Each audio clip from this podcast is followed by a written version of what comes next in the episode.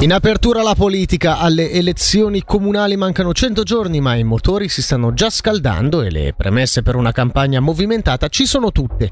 Diverse infatti le novità degli ultimi giorni che ci riassume Alessia Bergamaschi.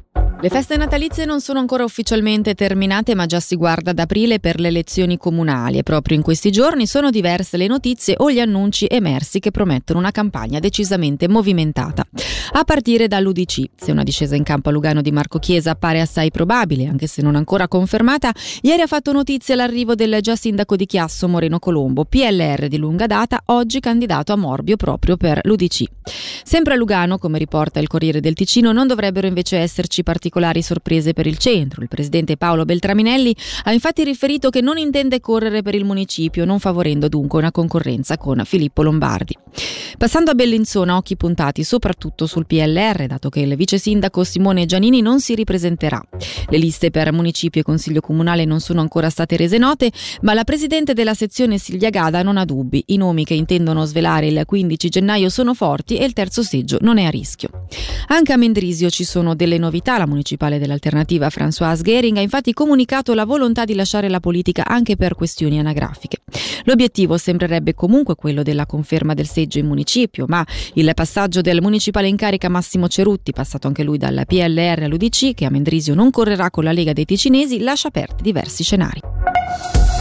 La tessitura Valposchiavo, l'ultima di carattere artigianale, ancora attiva in Svizzera insieme a quella della Val Monastero, si appresta a chiudere i battenti.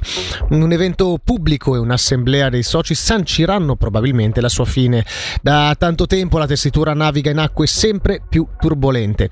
Dopo svariati tentativi di salvataggio e di cambi di strategia, il comitato direttivo è giunto alla conclusione che la produzione artigianale di tessuti non è più economicamente sostenibile. Per l'hockey, in attesa dell'Ambrì che domani sera scenderà sul ghiaccio in trasferta contro il Rappersville, il Lugano questa sera si cimenterà in uno scontro diretto in ottica playoff. I bianconeri saranno infatti ospiti del Ginevra, attualmente solo due punti in classifica separano la squadra di Gianni Nazzi dai ginevrini al quinto posto. Sentiamo il capitano del Lugano Calvin Turkauf nell'intervista di Ugo Morselli. Eh sì, decisamente è una partita molto importante per la classifica. Sì, per la tabella. loro sono un piazzo di dietro. Sarà un, una partita molto, molto difficile in Ginevra dopo un lungo viaggio, ma dobbiamo prendere cosa abbiamo fatto bene in Davos e quando giochiamo così eh, noi abbiamo una chance per, per vincere quando non riceviamo 3-4 gol, quando giochiamo come ieri. Abbiamo abbiamo un chance per vincere. Bisogna segnarli però anche. Eh, esatto, esatto.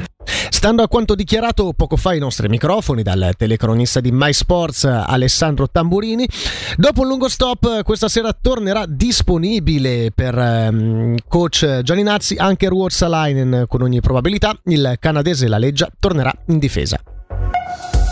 Per il calcio mercato l'FC Lugano comunica di non aver rinnovato il contratto con il portiere Steven Diana scaduto a fine 2023. Il 33enne era giunto a Cornaredo per rispondere all'assenza per infortunio di Sebastian Osigue, nel frattempo tornato a disposizione di mister Crocitorti. Ora un'informazione di servizio a causa di lavori in Italia da domenica 7 a domenica 28 gennaio 2024. La linea ferroviaria Tilo S30 sarà sbarrata al traffico ferroviario tra Cadenazzo e Luino. Tutti i collegamenti sono sostituiti con bus, sono da prevedere tempi di percorrenza più lunghi.